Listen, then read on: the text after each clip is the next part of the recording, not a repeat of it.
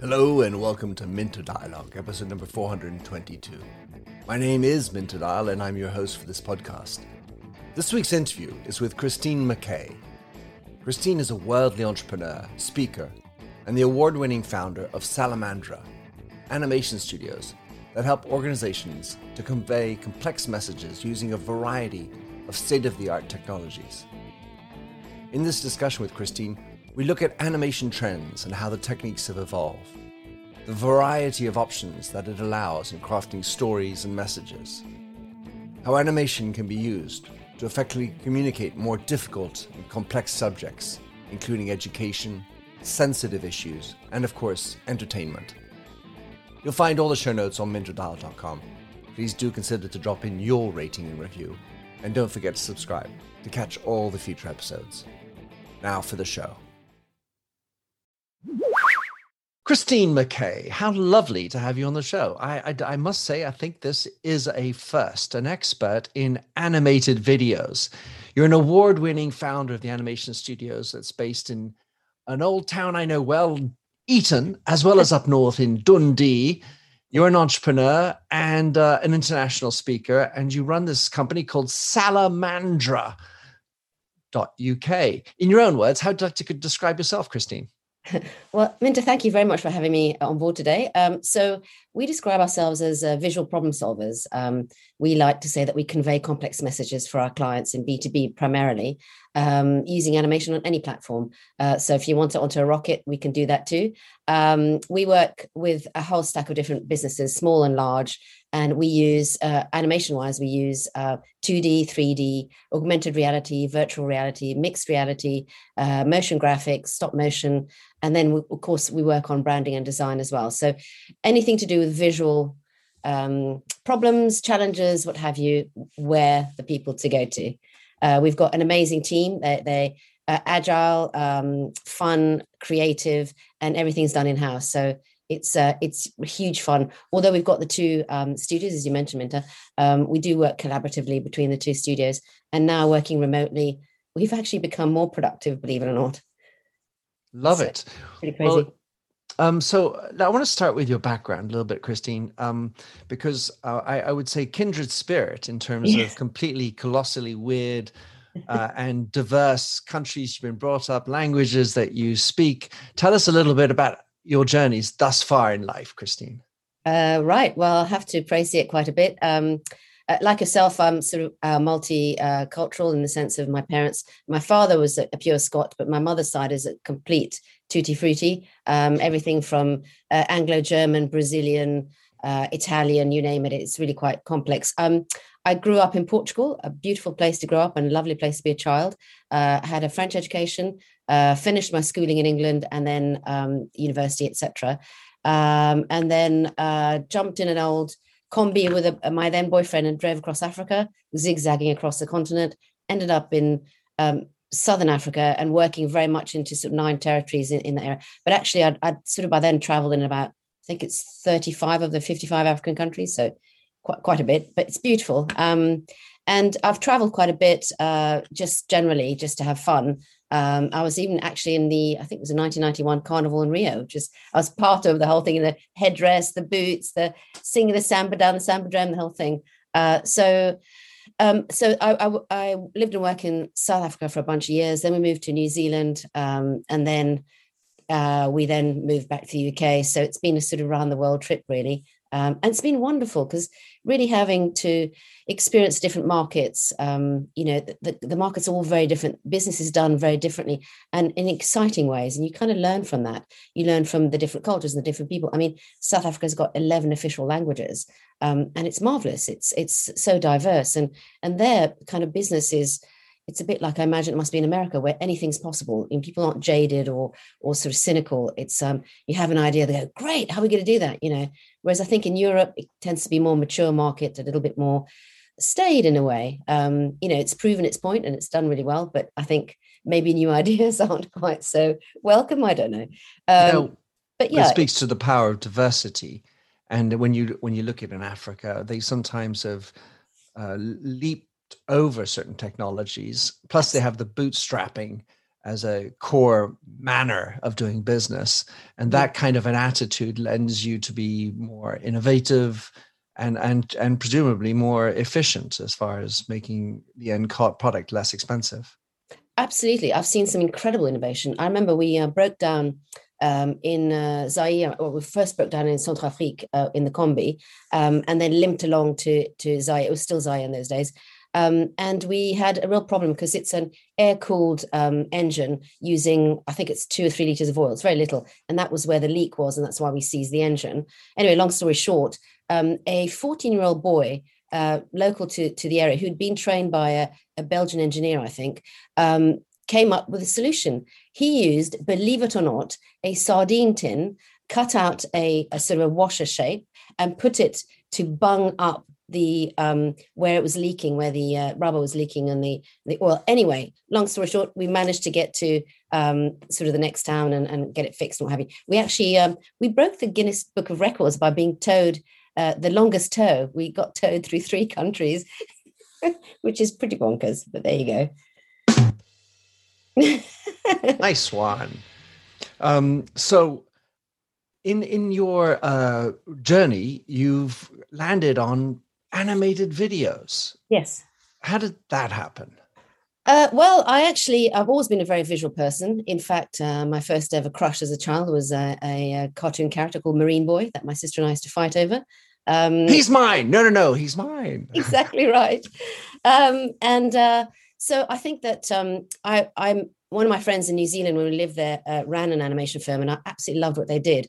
And when I moved back to the UK, I realized that there was a gap in business for animation as a fantastic way to convey those complex messages, be understood in a snap, and really get that message across. Um, so that's when I started Salamandra here in the UK and and focus very much on animation as a form of a very malleable, um, agile way to communicate. And there are so many different ways that um, animation can be used in business or education, for that matter, because apparently we we process images um, sixty thousand times faster than text.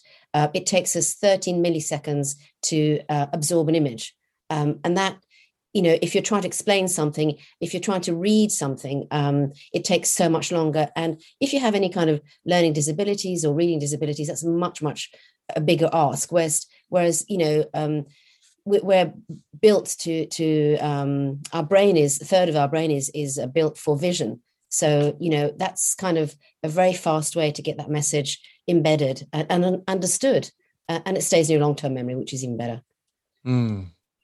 so your the name Salamandra, of course, it uh, attracted me for a couple of reasons, other than being odd. It's a different, you know, so it's a combination word. Um, I, I went to a business school whose emblem was a salamander. My college at Yale in in in uh, United States was the, also had the salamander. So somehow it's been around me. So I felt inclined to talk about the salamander. Tell us about how you came up with your salamander. For those you can't see this because this is an audio recording, but behind you is your animated salamandra doing its moves, uh, presumably a little bit of the rumba, the samba. The anyway, it's very fun. Yes, no, thank you. He's a, he's a very popular uh, character. He's our, our mascot, Sal, um, obviously short for Salamandra, um, and he's a 3D character that we use in lots of different environments. And, and the name came up from an old uh, nickname, actually. Uh, my sister's old nickname, uh, her name's Sandra, and uh, was uh, um, in Portuguese, Sandra is Sandra, and Salamander in Portuguese is Salamandra. So Sandra Salamandra is very sort of similar. Uh, so that's uh, one of her nicknames, and uh, it's been really popular. People, I mean, I love lizards anyway, any kind of lizard. Um, I think one of my favorites is the one in New Zealand, which is bright green and doesn't have eyelids, so it uses its tongue as a windscreen wiper, and it's the funniest thing you've ever seen.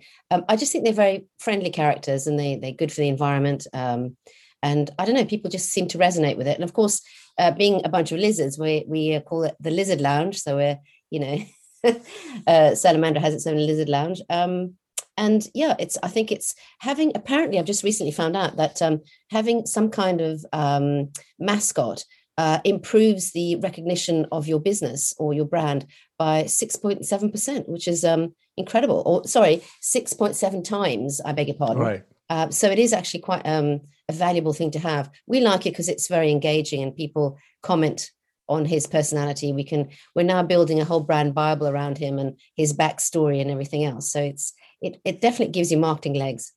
It does. I mean, uh, when you said 6.7%, I was thinking, oh God, that's one of those marketing claims that can't possibly be justified. but it, I mean, obviously, you, you need to have uh, uh, some sort of impersonalization or uh, elements that are coherent with your mascot. Otherwise, it's sort of, you know, mascot for mascot's sake. Yes. Abs- absolutely. I think right. um, Sorry. So you, you write, you are a lizardly lot of parrot tamers and shark divers, narrow boat natives and dragon keepers. So we're rather flowery language.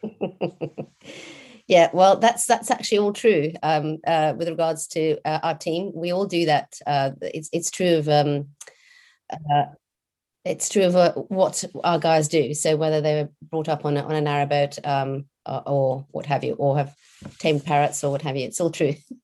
So you mentioned before how video you know there's so many different expressions of it says thousands and millions of words millions of messages that we can capture mm-hmm. how would you otherwise describe the the general rise of video in our lives I think that we're all time poor and we have a lot to absorb, uh, whether that be for fun or for business or, you know, uh, for learning purposes. Um, and doing something visually, it, it's something that we are instinctively drawn to as that sort of primeval um, part of our brain. Um, and as I say, it does stay in your long term memory. So it is incredibly useful for getting mess- complex messages across. You can use um, animation, can be a very, as opposed to film, um, it's got a lot of advantages. One, you can create it completely remotely, which in this particular climate is great. Um, and it can be uh, really created by teams all around the world. I mean, our team uh, do happen to be in the UK, but, but they could actually be anywhere. So you can um, it can be used for sensitive subjects, um, whether it be talking about, for example, funerals or abuse. Um, it can be used for um, uh, it can be genderless and culturalless. It's um, it's a, a, great way to you, you can convey something quite complex in an abstract way. You can go back in time into the future. You can become uh, you know an amoeba. You can go into a piece of um, engineering. Uh, you can you know explain um, demonstrate something in a sort of um, uh, small space environment that you couldn't use film for example. You can it really is very very malleable very uh, diverse. There's lots of different ways of using it uh, particularly for education and education be that for commerce or or uh, you know tertiary or primary or secondary education it's it holds your attention span longer. We've all so used to um, lots of you know being bombarded with lots and lots of different information it's it's one way of of keeping you engaged. So for example we do a lot of um, uh, animated presentations now for business. So instead of you know death by powerpoint we can actually create you know um, slides which uh, animate from one to the other. So it feels like you're watching almost like a film if you like. It's it's seamless but it's clickable. So you can you go to the next section when you're ready to talk. Uh, again it just is another way of of um, bridging that gap between face to face or in person to you know long distance or zoom what have you. We've also found that um, clients are more and more uh, wanting us to create their uh, 3d virtual auditoriums and, and multi-screens and stuff. The stuff that we used to do in person for overseas or local conferences we're now doing completely virtually for clients where we'll create the environment to feel that you're actually in this virtual um, auditorium, uh, and then the actual animations or presentations that go on the multi screens themselves. The other thing that we've we've been doing, which is a lot of fun, is we we can green screen ourselves or our clients and then put them in a completely virtual environment where bonkers things can be happening. You can have you know. Um, you know screens that come down uh, 3d um, graphs to uh, really complement what you're saying we've had sal walking on the virtual stage uh, stomping across in his little, you know, um, a personality walk and stuff. Um, and, and you literally you can do absolutely anything. Uh, you can create completely virtual environments. You can um, have half and half. You can use augmented reality where you can potentially use, say, a QR code, which you know back in vogue, and then you can create something that comes out at you from the screen or from a printed matter in 3D. You can see it on your tablet or your phone and look all the way around it. You can anchor it to the real world environment, walk around it, see the uh, whatever the animation or the instructional thing unfold, and it's it's just much more um, it just involves you a lot more. And now, um, probably jumping a bit here, but uh, with VR particularly, it's really exciting what can be done from a demonstration purposes. So if you've got, if you've had this massive conference that you wanted to have all these people from around the world attend, and now it's not happening, well, why not create it in a virtual um, environment, a completely virtual environment where you know, for the price of a, a ticket, a flight to London to, Par- to Paris or London to, to Cannes, for example, you can send your VIPs a headset with controllers and then invite them to a virtual demonstration where you can have other avatars of your staff, for example, coming to explain how something works, answer questions, blah, blah, blah. They can be salespeople engineers, you name it. So it brings up a whole new uh, world of possibilities with regards to demonstrations, whether that be uh, pharmaceuticals. We, we, were up for a couple of awards actually for um, a campaign we did for a big uh, pharmaceutical, UK pharmaceutical that um, had an infant uh, can't give you too many details because under NDA, but an infant disease that um, was a campaign that started just in the UK. It was using AR, uh, placing a, a, sort of a, basically a cot in your own environment where the child's um, illness develops. It's quite emotive, it's quite emotional, and the client himself was very moved because he's a parent himself. The child then uh, transitions under sort of a, a, time lapse into a hospital environment, and then what happens there. And that was really used to um, explain to clinicians without being able to show them or be there personally how something works and how you know these um, how you know the pharmaceutical could help. Um, and it was so popular that um, had such a huge effect that it went to Europe, then it went to whole EMEA, went to Australasia, became a sort of global thing, and we then obviously amended and, and localized the animation to suit each territory. Um, and just shows how it really can be used for any industry. Um, it can be used for education, particularly. Um, I think it's it's a fantastic tool, whether that's internal for you know health and safety and HR for business, or for uh, primary, secondary, tertiary education. What better way, especially now if you are having to learn remotely, to engage um, and immerse people in, in, in learning in a way that especially young people that they're all on on youtube normally uh, and they learn stuff from youtube. It's it's a so the new way of learning so why not incorporate that into your actual courseware um, in a way that that's um, you know more immersive? Right. Well you've said a lot of things there and uh, i want to just unpack a couple. I want to start with this notion of sensitive material and uh, for having done a film myself so uh, i'm i kind of feel like i'm aware of the the power of video and the immediacy of the pathos that can be mm. brought around and also the the challenge with actors you know hey you should act sad you know or you should act with uh, pathos um, it it's a complicated thing for actors to get across, especially if they're not professional in a documentary format or a business person. You're trying to have them do a speech uh, that's supposed to be gravitas, but doesn't necessarily come. So, when you're doing these animations, how do you approach sensitive topics? What what is it that allows for animation to come across? Do you need to have a little bit of lightness, humor, uh, in, in a in a medium which can quickly lead to too much at some level? Well, like like any kind of film, uh, our animations do have story arcs, um, even though they might be, you know, say business orientated, for example. Although we do, we're getting asked more and more to do more entertainment and children's stuff. But so that story arc will help with, um, you know, uh, where there's a, sort of rush of emotion or there's a, a, lightness or heaviness or what have you.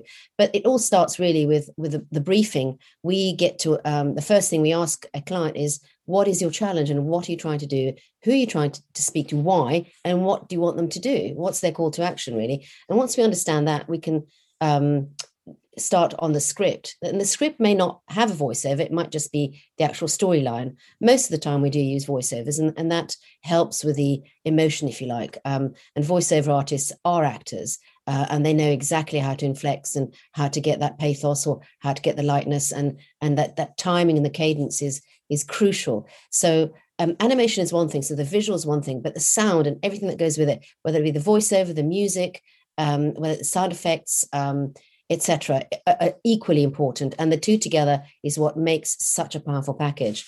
Uh, what we, for us, first prize is if we're able to compose a piece for um, our animations. It's not always possible. It's usually down to budget. Um, if if we can't compose a piece, and the reason we prefer that is that we can really work to the cadence and and ensure that it works with that emotional thing. And it could be sort of an epic feeling or a sad feeling or you know just a sort of uh, you know having a long feeling.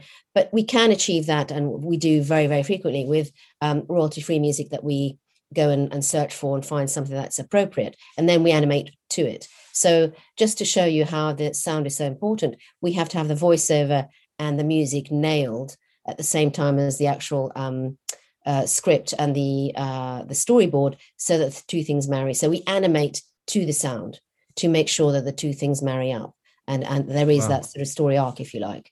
Uh, but um, yeah, it's it is it is important um, to do that accurately. Sound is is is very important, and you're right in the sense that often, you know, uh, uh, business owners or, or, or people ask whether they can be part of um, uh, the, the voiceover or the acting, and we, uh, if it's you know um, really something they want, then we'll go with it. But we'll push back and we'll say, look, you guys aren't actors. You might come across as wooden. Why don't we use a, a pro- professional voiceover to have that? Plus, they do it much faster as well. They'll do it in one or two takes. Whereas when you do it with people who aren't professional, it might take quite a few takes. Yeah, the challenge, of course, is going to be saying it without uh, ruffling feathers. You know, because, of course. You know, I'm brilliant. Um, yeah. So, uh, with with regard to animation, you, you mentioned uh, AR, augmented reality, virtual reality, mixed reality.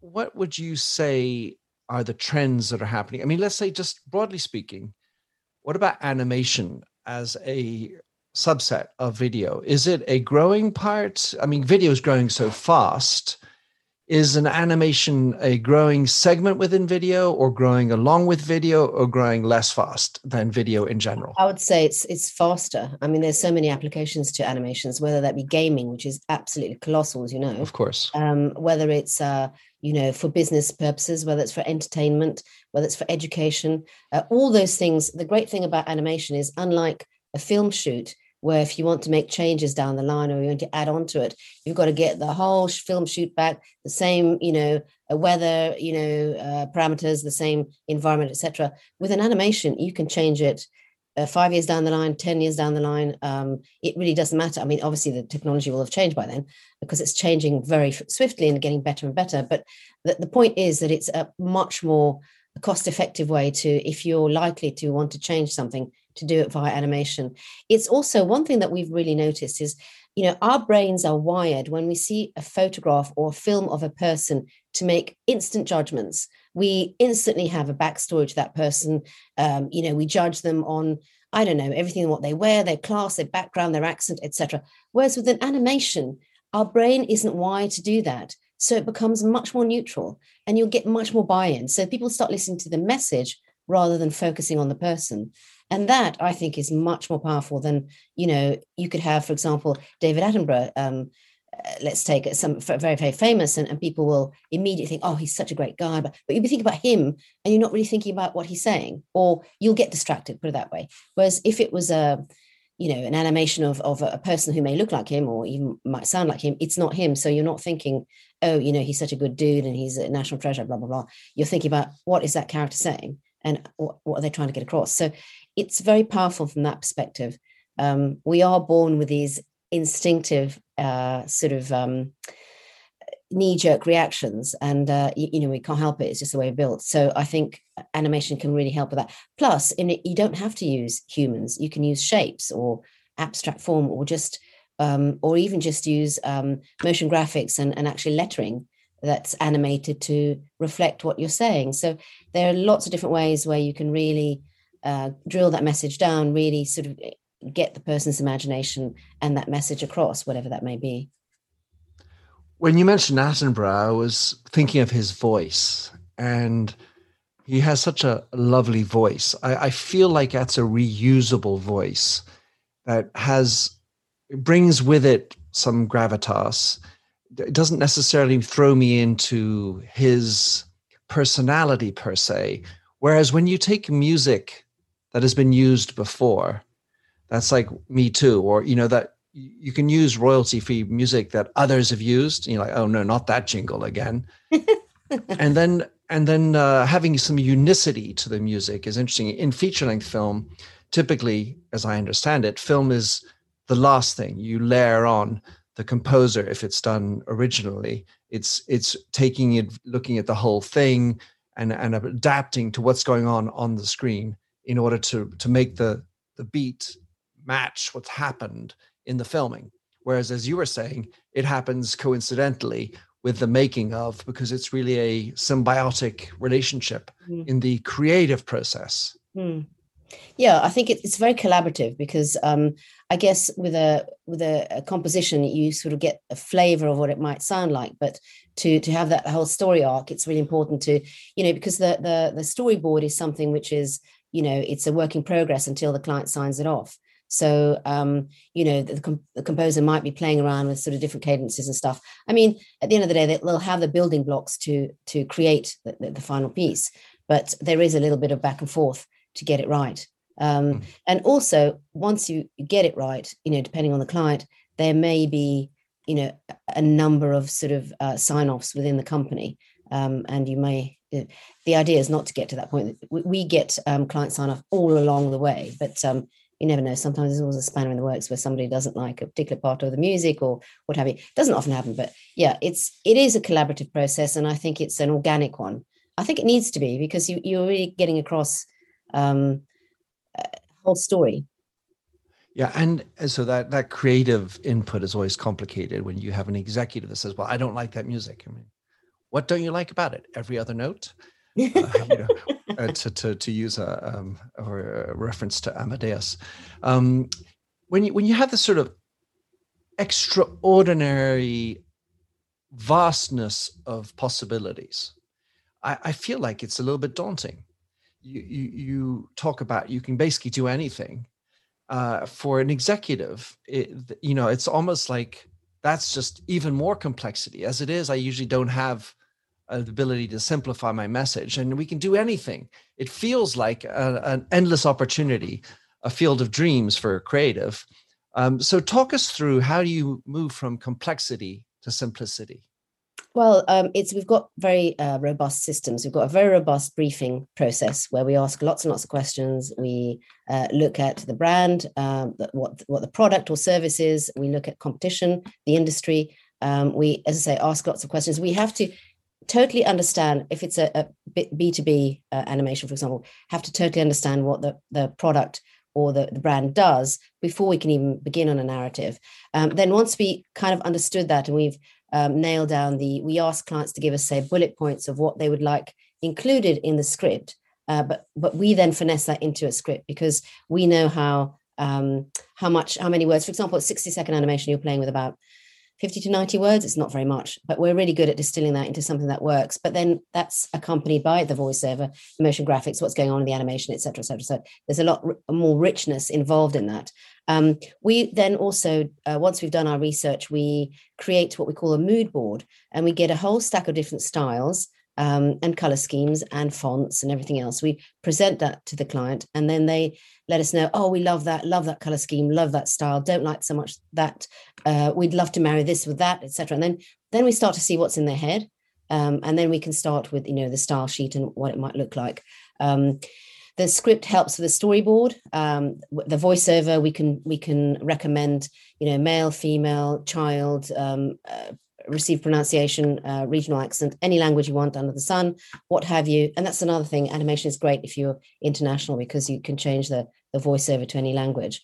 Hmm. Um, and then when, once that's all signed off, the the, the trickiest part, um, obviously, is that there's quite a bit of work that goes into the storyboard because we've got to work out how to visually represent what we're saying and then how to transition from one element to another from an animation perspective and that that is that takes a lot of skill um, because not only are you trying to get across the message, but you've got to do it visually and you've got to do it um, in a an appealing visual way that that makes sense uh, and that goes with the, the, story or the narrative that you're trying to get across. So once once that's approved, um, then we only then do we start creating the assets. That's the actual drawing of the elements. Um, they get prepared for whatever type of animation we're going with, whether it's 2D, 3D, a mixture of the two, whether it's going to go on to AR or VR, you know, we know all that up front. That's all been, uh, um, you know, uh, agreed up front, and then and only then do we start the animation. Uh, and again, we will send little snippets to clients.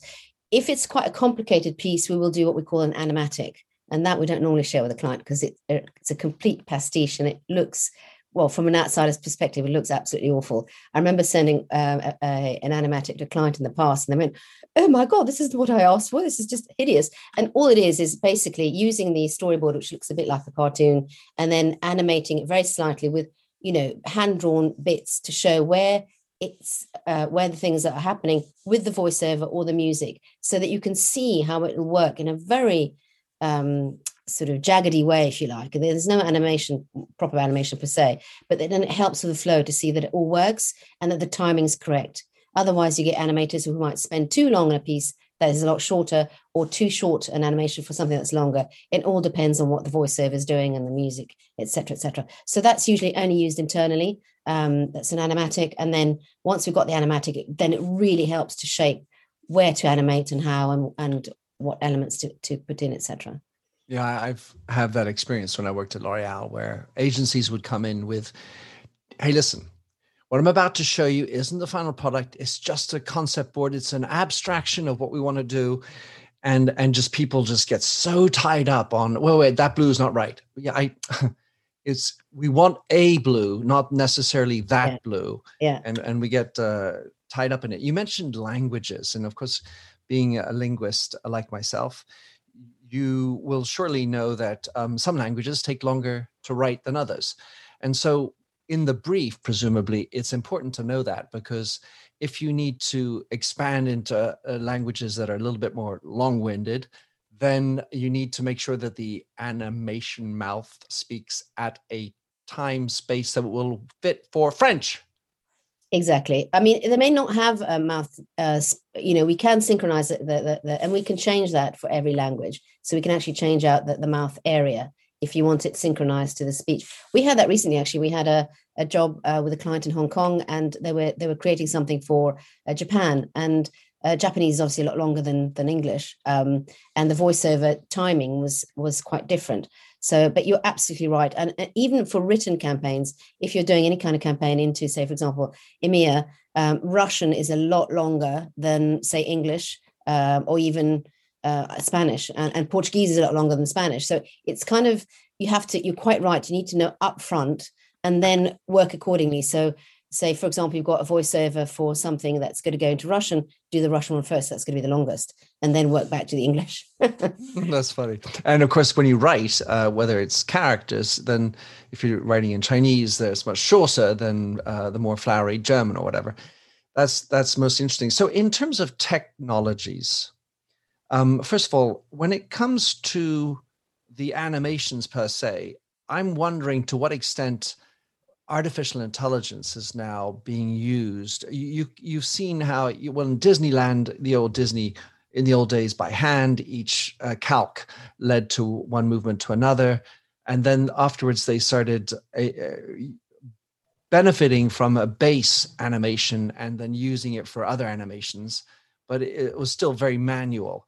Today, when someone's imagining the movement of a character, is is there are we at the stage where we can sort of say oh uh, walk with a funny gait to the right uh, kind of thing and the the animation is then or the ai or some kind of automation allows for that or does that all happen by hand give us a little bit of an understanding no, of how that happens you're quite right. I mean, the old days it was all hand drawn, and if you wanted any changes, you literally had to redraw everything. Now, uh, 2D animations are done uh, in vector uh, animation, so it's uh, it's something that you can amend, and that's why um, you know it it is cost effective to do it in animation uh, because you can amend it. Uh, we still get asked to do hand drawn animation. We we have done it. We've been award winning in, in, a couple of the things that we've done, um, and it does look beautiful. It just takes longer, and also if there are any changes uh, that could be quite costly. So we we veer again, uh, uh, or if we do, if clients really want it, we'll say absolutely we can do it. these are the criteria. You know, you got to uh, make sure that you know there's sort of a buffer zone for that. Um, but with regards to other types of animation, it, it's um the software nowadays is fantastic, and we are now on, well, we use a number of different uh, platforms, and they all do very different things. So um, the platforms use physics, for example, to uh, work out if you're doing a drop or a teardrop or or a piece of or um, a drop of honey, for example, landing. It uses physics to work out how the movement should should work. So it, it, it's actually quite technical these days, and you can program quite a lot in. Um, for example, Sal at the back here, who's doing his little samba, um, a lot of uh, what he does has been programmed in, and it's although he's completely rigged and he's been built in 3D, and so that all the movements can work and his eyes work and and blink and everything else, and he breathes. Uh, the movements are done in on a on a platform that allow us to do it um, more easily, should we say, than having to draw every every little piece. The other thing, which is really exciting, and we absolutely love this, we can't wait to do more and more of it, is that there we are working on platforms now that we can create animations where you can decide the outcome. So a little bit like the uh, Black Mirror, the Bandersnatch, um, Bandersnatch uh, episode, where you could you could pick the different outcomes and you could have different endings. Well, you can do that now in animation, and you can, for example, let's take um, a, children's episode. Um, you can, at the touch of a button, change the language, change uh, the characters, change the season, uh, change the outcome, um, and it's all in real time. So that's really really exciting, and we we we get such a kick out of all the developments because you know i think lockdowns just made everything come in bubbling up to the surface i mean uh, software uh, companies and hardware companies are falling over themselves to to make the the um, the platforms more user friendly more versatile more affordable um, you know even sort of or, the tech like the headsets and everything else they're much more affordable than they used to be. Um, and you know hololens and all that kind of stuff that's just getting better and better and better. And it's mm. very, very exciting because it'll help us in all sorts of things. I mean, they're already using those kind of um, uh, platforms for, for example, Boeing uh, engineers are using that to have hands free, voice activated uh, instructions on how to change all the wiring in their planes and, you know, that, that kind of stuff. It's already happening. So, and that's using, you know, projected um, animation onto real world uh, while they're, they, they're making their changes, etc.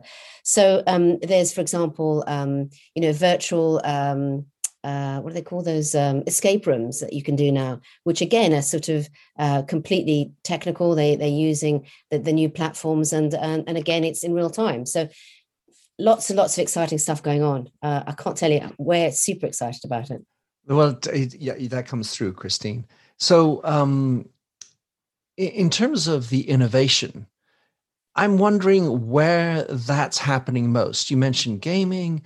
Uh, I can imagine the Toy Story version 16 or whatever going to be coming up in the future.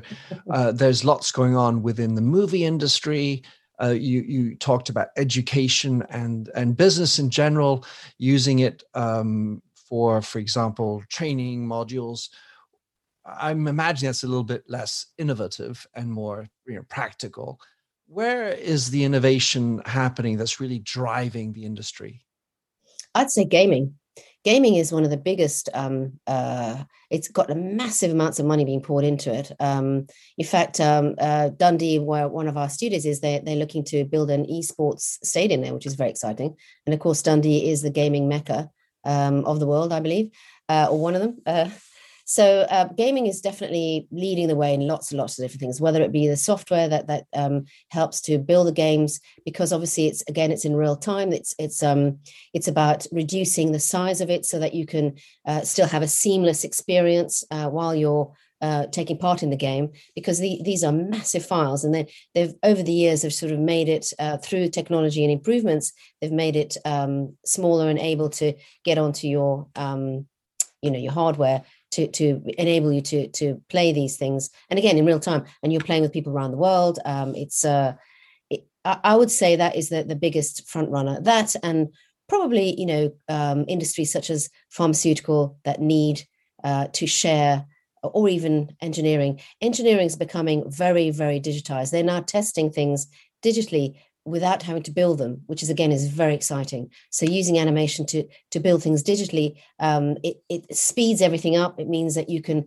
prototype things virtually uh, without having to build them. Anything from cars to machinery to planes what have you. Um, and uh, it, it means that it comes to market that much faster. It's much cheaper uh, because people aren't having to actually build it, um, you know, in in bricks and mortar or steel and you know metal. It's actually all digital uh, until um, it's gone through all the sort of algorithms and AR test, AI testing, etc., before they even build it. So it, it means that all sorts of things are speeded up. Uh, so pharmaceuticals, I imagine there's a lot going on there with uh, uh, testing things digitally, uh, whether it be you know vaccines or um, or any kind of uh, you know uh, medical device um, or just you know in general. I think it's helping any industry. Um, as I say, we work in over 17 industries, from air traffic control companies to you know startup consultancies to you know, catering, hospitality, engineering, IT. I mean, all those things, um, or any industry would would um, uh, make use of of kind of animation. So I've seen uh, a lot of different VR applications and visualization, and of course you have the the training for pilots and all this. The area that's of uh, of interest to me also is in therapy. So we've been mentioning pharmaceuticals yes. when you when you talk to an individual there's the human to human relationship uh, but there is increasingly uh, opportunities to speak to machines.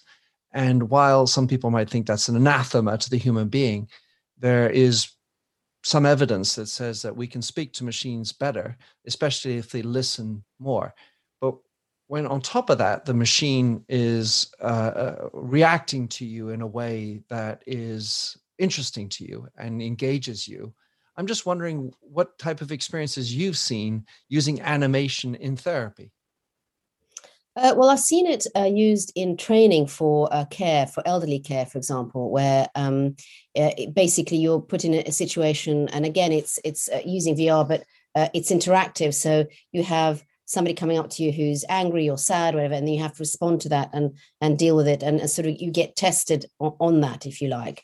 Um, i've also seen it um, used very well for um, charities where you get more empathy for understanding the uh, environment or the, the you know why you're helping a particular charity what is it doing and you you're in situ you're enveloped in it um, I, I, saw a very uh, emotional and powerful uh, VR piece on uh, Grenfell Tower, where they did it quite beautifully, actually, where basically you, had a sort of bird's eye view of the tower, and then you sort of zoomed into one of the, you know, virtual rooms uh, where you get a couple who are being interviewed about their uh, what their home was like, and as they talk, it gets animated on in in 3D.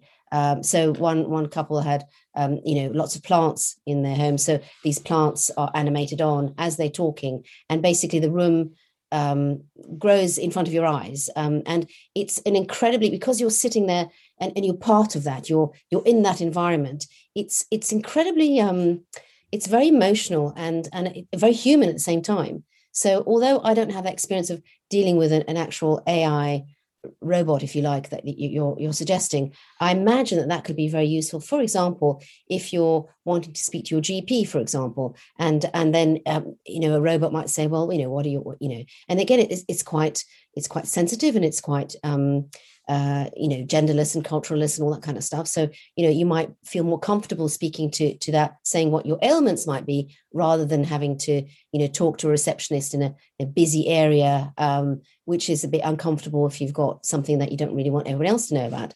Um, so, I imagine that would be very useful, and you could do that online, just like now. I find very useful that you can phone your GP now and have a phone consultation.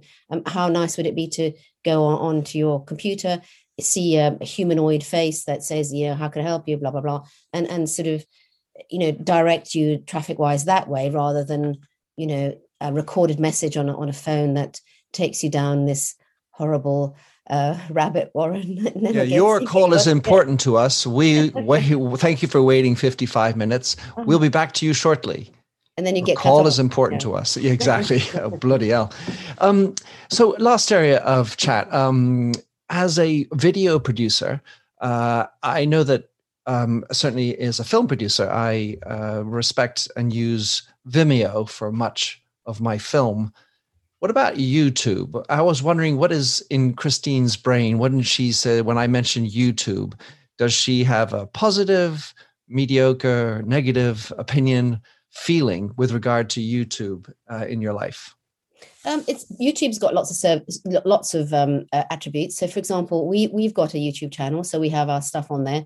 But we prefer Vimeo from a, a um, sort of branding perspective, in the sense that there aren't adverts, and um, and it's a, li- a lot cleaner um, with regards to viewing any of our work. But all our work is now on our website anyway, pretty much, I'd say. So you don't really need to go to either. But YouTube's amazing. I mean, my my kidults um, learn so much stuff off YouTube and they and they remember it. They spout these facts and figures and and and you know these methodologies and um, sort of uh, trains of thought. Uh, and i think it's it's fantastic. If that if that is the way that young people learn or want to learn or well i mean there's obviously lots and lots of vacuous stuff on there too which unfortunately you get that on any platform there don't you? Um, but there is a lot of good stuff. Um, so i would say that it's horses for courses. So whatever your requirements are they'll be the perfect platform for you. Um, I'd say Vimeo is good for uh, sort of professionally showcasing your films and your animations. Um, YouTube is equally good in a more sort of a bigger, broader uh, sense of um, a bigger audience. Um, but again, it's it's different. It's a different kind of message you're sending, I think. And also, the great thing about um, YouTube is if you have for example, in your email signatures, if you put the URL of your um, animation or film in your email signature, when you send your email, it'll show a little um, thumbprint of that video, which all you have to do is click on it, and it goes takes you directly straight to YouTube. What a marvelous way to have a you know uh, an advert um, for every every time that you send your your emails, uh, you and your staff. So we definitely encourage our clients to do that when we create animations for them uh, we encourage them to put that URL, and it can be hidden. It can be part of a an image or something. But if you click on it, or well, you don't have to click on it, but it appears a little um, thumbprint, and I think that's a fantastic tool. Mm. Lovely. And um, so, in order, I wanted to give uh, people a reason to go check out your website. One of the things that uh, I liked very much was the way you presented your staff uh, with these animated figures. Surprise, surprise. Um, and uh, so uh, I was wondering how uh, much input each of your employees had, and then you have this animation of them all dancing. You know, there's this that wonderful sentence: "Dance like no one's watching you." Whoa, you're on website. you know. um, so when you made that web that animation for your staff to present your staff with that animation like that, um, tell us about the the process you had with the the inputs of the staff, and to what extent those animated figures actually represent the way that they do move and everyone's happy with you know the way it comes out sure. So uh, basically uh, when people join us they, they send us a um, either either a photograph or we can take it off um, our zoom calls and to see what they look like.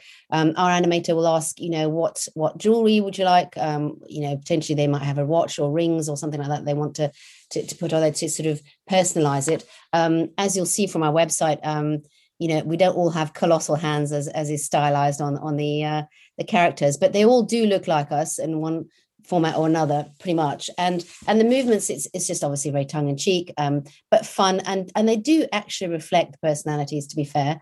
Uh, so although people do request i mean uh, we've had a, a, new starter who requested to do the worm across. Uh, not sure we're going to do that one but uh, yeah it does reflect um, uh, the personality so it is quite a lot of fun and i think um, everyone enjoys having their avatars uh, and and having them dancing as well. So, so it's quite a, a fun way to, and we, we change it up quite a lot since um, the last few years. We've had different look and feel uh, to what you know whether it's a, an illustration or an animation, and also watch out for what we do to ourselves over Halloween. There's always something funny going on as well, and, and there's lots of backstories and Easter eggs in, in each of the uh, the, the gifts or animations around everybody's uh, Halloween version which is quite Love funny. It. Rendezvous in October. All right. Well, listen, Christine, how can someone uh, get on, find your site, find you, get in touch? What what's your best ways? So they can go onto a website, which is at salamandra.uk. It's literally www.salamandra.uk. And uh, they can reach me. I'm on LinkedIn, Christine Mackay. Uh, and uh, or they can reach us uh, via email on hello at salamandra.uk. So either of those ways. We're, we're on most platforms as well. You can follow us on uh, LinkedIn, Twitter, um, Instagram, Dribbble. Um, I'm just trying to think of all the ones, um, all, the sort of major ones and, and the sort of arty, filmy ones as well. So you should uh, be able to find us hopefully quite easily. Well, lovely. I, I certainly would incite anybody who's doing wanting to get uh, into video, doing video messages has um, budget constraints, the the fact that you can work from distributed with so many opportunities, especially for international sensitive topics. Wow, there's just a million reasons. Christine, it's been a pleasure to have you on. Thank you for bringing your Thank energy you. to the show, and uh, look forward to staying in touch. Thank you so much, Minter. It's been amazing. Thanks a lot. Thanks for having listened to this recording of the Minter Dialogue Show. You'll find the show notes and other blog posts on minterdial.com. If you enjoyed the show, please head over to iTunes to give a rating and review. And to finish, here's a song I wrote with Stephanie Singer, A Convinced Man.